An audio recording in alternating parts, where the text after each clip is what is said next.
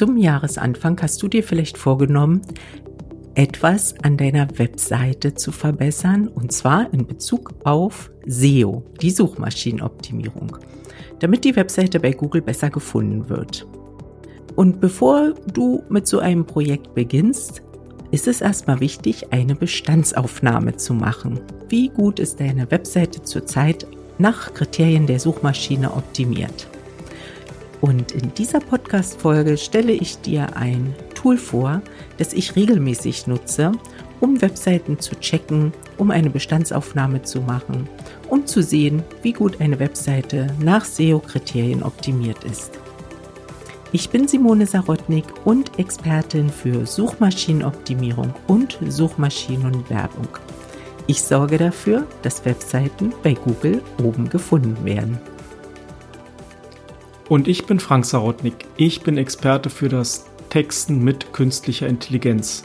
Und außerdem sorge ich dafür, dass die Technik, die man für das Online-Business benötigt, richtig funktioniert. Unseren Zuhörern wünschen wir jetzt erstmal ein frohes neues Jahr und für 2023 nur das Beste. Und zum Besten gehören auch beste Platzierungen der eigenen Webseite bei Google. Und dafür ist Suchmaschinenoptimierung wichtig. Das heißt, dass deine Webseite nach Kriterien der Suchmaschine optimiert ist. Und um hier zu schauen, zeige ich euch heute das Tool seobility.net. Also du gibst einfach oben in die Browserzeile seobility.net ein und es öffnet sich ja die Welt von Seobility. Und wenn du ein wenig scrollst, dann findest du den SEO-Checker. Und hier gibst du einfach deine Domain ein, ja, deinen Hauptdomainname, um zu checken, wie deine Startseite optimiert ist.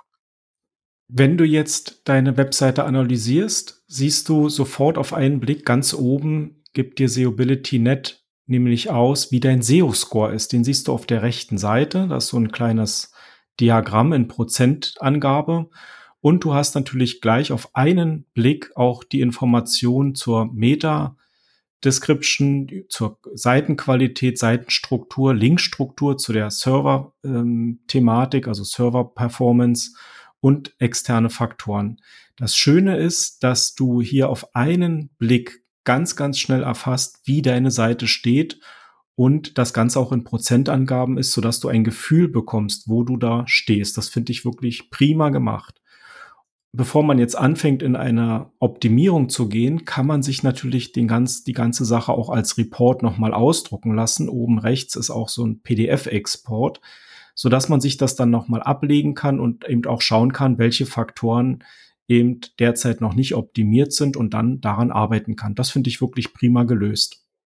Und auf den ersten Blick, wenn man ein bisschen weiter scrollt, dann gibt es erstmal schon die erste To-Do-Liste mit ja. SEO-Optimierung.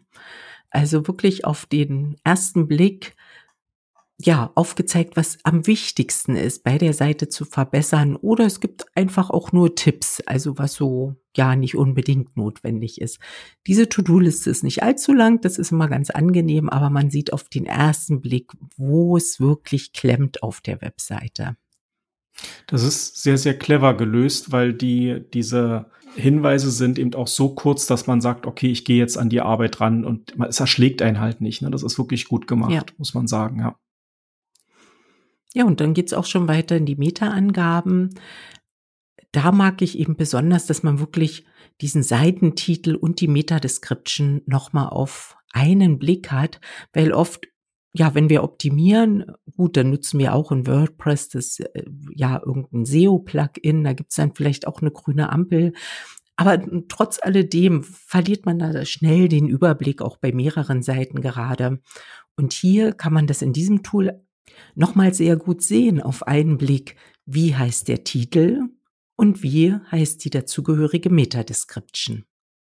Weiter kann man checken, ob die Sprache auch richtig eingestellt ist. Wenn es hier Fehler gibt, dann kann man das hier in diesem Tool ganz schnell erkennen. Aber wenn wir uns im deutschen Raum befinden und für deutsche Nutzer die Seite gefunden werden soll, dann kann man eben gut checken, dass da auch wirklich die deutsche Sprache erkannt wird und auch im HTML die deutsche Sprache für Deutschland angegeben ist.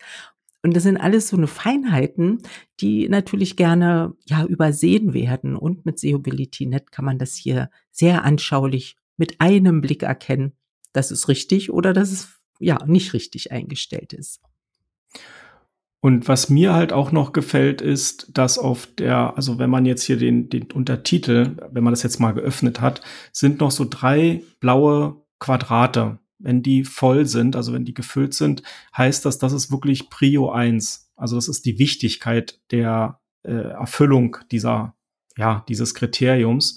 So ist eben hier ganz klar zu sehen, dass der Titel, die Meta-Description und die Crawlbarkeit der Seite sind eben die Kriterien, die am aller, aller wichtigsten sind für die Seite. Und zum Beispiel das Kriterium, wenn man ein bisschen runter scrollt, der Doc-Type HTML5 ist korrekt. Ja, das ist jetzt nicht so wichtig wie die Meta-Description.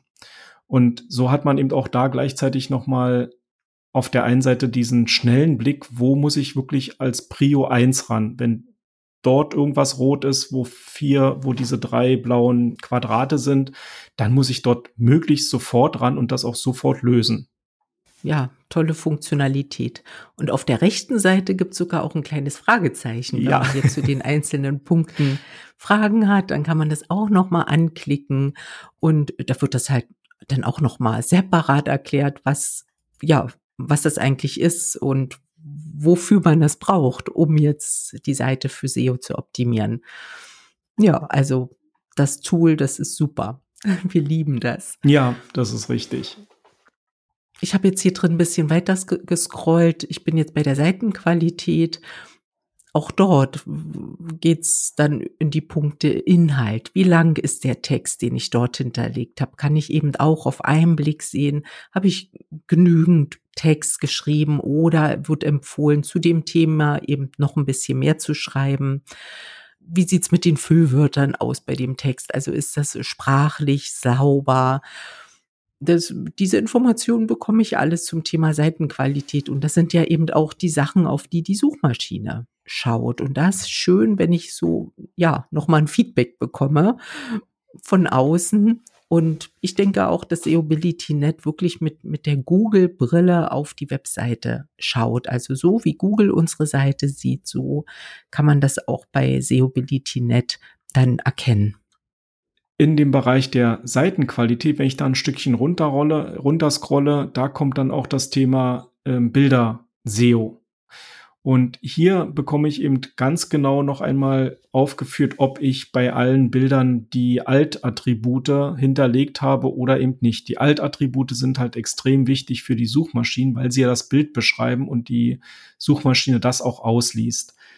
Die Alt-Tags, was das genau ist, das hatten wir in der Folge 1 im letzten Jahr. Alt Take heißt die Folge einmal ganz konkret besprochen und auch etwas tiefer erläutert. Also wenn du hier in dem Bereich Bilder SEO, wenn bei dir steht, dass du Alt-Attribute fehlerhaft oder nicht eingesetzt hast, dann hör dir bitte nochmal die Folge 1 an. Da haben wir das alles sehr, sehr genau und tiefgründig erklärt. Und weiter geht's auch schon in diesem Tool mit der Seitenstruktur. Zu diesem Thema haben wir auch schon einen Podcast gemacht, nämlich Richtig. Seitenstruktur ist ja die Überschriftenstruktur, also wirklich, wie sollten Überschriften auf einer Webseite angeordnet sein. Dazu haben wir auch einen Podcast gemacht und diese Folge kannst du dir auch ganz gerne nochmal anhören. Und Seobility.net zeigt dir eben, ob deine Überschriftenstruktur korrekt dargestellt ist. Der zeigt dir ganz genau, welche Worte oder welche Inhalte jede einzelne Überschrift hat. Also wie lautet die H1, dann wie lauten die H2 und so weiter. Auch wieder sehr anschaulich auf einen Blick und übersichtlich ähm, dargestellt, so dass man hier einen guten, ja, eine gute Zusammenfassung bekommt. Die zu der Überschriftenstruktur wollte ich noch kurz die Folge sagen, und zwar ist das die Folge 42 und die heißt Überschriftenstruktur. Da sind wir da sehr, sehr tief eingestiegen in die ganze Thematik H1 bis H6. Also da ist die Folge das Ideale, wenn du dazu noch was wissen möchtest. Und weiter geht es schon in die Linkstruktur rein, Simone. Das ist ja auch sehr, sehr spannend. Ja, richtig. Du kannst dir auch einen Überblick verschaffen, welche Links auf deiner Seite gefunden werden. Und dabei werden nicht nur die Links aufgezeigt, sondern auch der sogenannte Ankertext, also der Text, der zu dem Link steht, der Text, den man anklicken kann. Und auch Ankertexte haben für SEO wieder eine große Bedeutung, so dass es auch hier wichtig ist, wirklich einen Überblick zu haben, welche Begriffe nutze ich hier. Was ich noch gut finde in diesem, in dieser Linkstruktur ist, dass die internen Links aufgezeigt werden. Auch das wird ja gerne vergessen, dass man intern auch nochmal verlinkt, so dass eben auch der Crawler der Suchmaschine sich innerhalb deiner Webseite wirklich von einem Beitrag zum nächsten Beitrag sozusagen hangeln kann. Und hier in dieser Linkstruktur kann man eben auch nochmal ganz genau sehen, wie viele interne Links sind gesetzt ob das gut ist oder nicht gut ist, also ob es zu viel ist oder zu wenig ist. Und auch die externen Links, die gesetzt sind, werden hier gezählt. Und du kriegst das Ganze auf einen einzigen Blick. Das ist das Fantastische an diesem Tool. Zu den internen Links haben wir die Folge 32 einmal gemacht, wo wir ausführlich über interne Verlinkung sprechen, warum sie wichtig ist und wie man sie relativ einfach mit Hilfe eines WordPress-Plugins realisieren kann. So, und wenn ich jetzt weiter runter scrolle, kommt schon das ganze Thema Serverkonfiguration. Ja, das ist ja mal dein Thema, Frank. Ja. Das, aber das, so eine Serverkonfiguration hat natürlich immer eine große Bedeutung, auch dafür, wie die Seite dann letztendlich rankt. Und hier kann ich ja auch, auch kleinere Fehler rausfinden, wenn eben auf dem Server mal was nicht richtig eingestellt ist. Oft habe ich bei, ja, in Kundenprojekten, dass wirklich die Weiterleitung mit und ohne www nicht korrekt konfiguriert ist. Also das habe ich relativ oft und das sehe ich immer hier an dieser Stelle im SEObility.net. Also da kann ich dann ziemlich zügig dem Kunden sagen, hier müsstest du noch mal ran, weil, weil es hier ja nicht korrekt eingestellt ist. Mhm. Und außerdem ja. Ja, ich weiß, du, du willst bestimmt auf das GSIP hin, oder? Richtig. ja, da kannst du jetzt erzählen. ja, das ist nämlich der zweite Punkt. Das ist, was man hier an dieser Stelle auch sieht, ist halt die Kompression. Also GSIP ist ein, eine Komprimierung von bestimmten Daten und wenn man die einstellt, dann werden eigentlich die Datenpakete komprimiert, sodass dann die Seite schneller lädt. Insbesondere ist das wichtig, wenn man Bilder hat. Dafür ist das halt richtig wichtig. So, und wenn man das halt hier an dieser Stelle sieht, dass die Kompression noch nicht richtig eingestellt ist, dann heißt es, das ist auch, also auf dem Server ist das einstellbar. Dafür gibt es halt nicht keine andere Lösung und das muss man machen. Im Prinzip ist das heutzutage bei allen guten Hostern ein Standard, also dass ein GSIP eingestellt wird. Aber wie gesagt, man kann es hier an der Stelle einfach nochmal sehen, ob es wirklich eingestellt worden ist. Wenn nicht, muss man sich halt an den Hoster nochmal wenden, dass der das einstellt. Aber das sehen wir auch oft genug, dass hier das GSIP nicht eingestellt ist, ne, wenn wir das ja. abgleichen.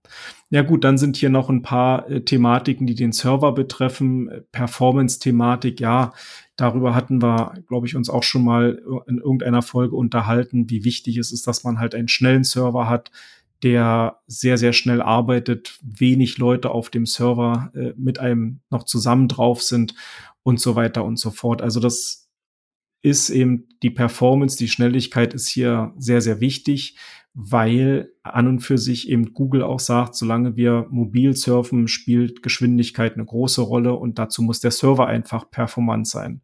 Da gibt's jetzt natürlich eine Menge Details, die man darüber erzählen könnte. Aber ich glaube, das äh, ist einfach nur wichtig, dass man hier die Performance einfach nochmal sieht. Das sollte, glaube ich, erstmal an der Stelle auch reichen für den allgemeinen Überblick. Ja, und weiter geht's schon mit dem so wichtigen SEO-Bestandteil Backlinks. Ja. Also ich sage ja immer, wenn ich zusammenfasse, woraus besteht SEO? SEO besteht aus Inhalt, SEO besteht aus Technik. Und das hatten wir ja jetzt hier in unserer Liste auch schon ja erörtert, dass das durch SEObility.net ja auch gezeigt wird, wie es darum steht. Und dritte Punkt sind dann halt die Backlinks. Und auch hier zeigt mir SEObility.net, wie es darum steht mit den Backlinks. Der zeigt mir eben einfach an, wie viele Backlinks existieren, von wie viel verweisenden Domains diese Backlinks kommen. Und ja, ob das halt ausreichend ist oder ob der mir noch empfiehlt, weitere Backlinks aufzubauen. In der Regel kommt die Empfehlung, weitere Backlinks aufzubauen. Ja, das Thema Backlink, Backlink-Aufbau, da hatten wir auch eine Folge gemacht, und zwar die Folge 29, reziproke Backlinks.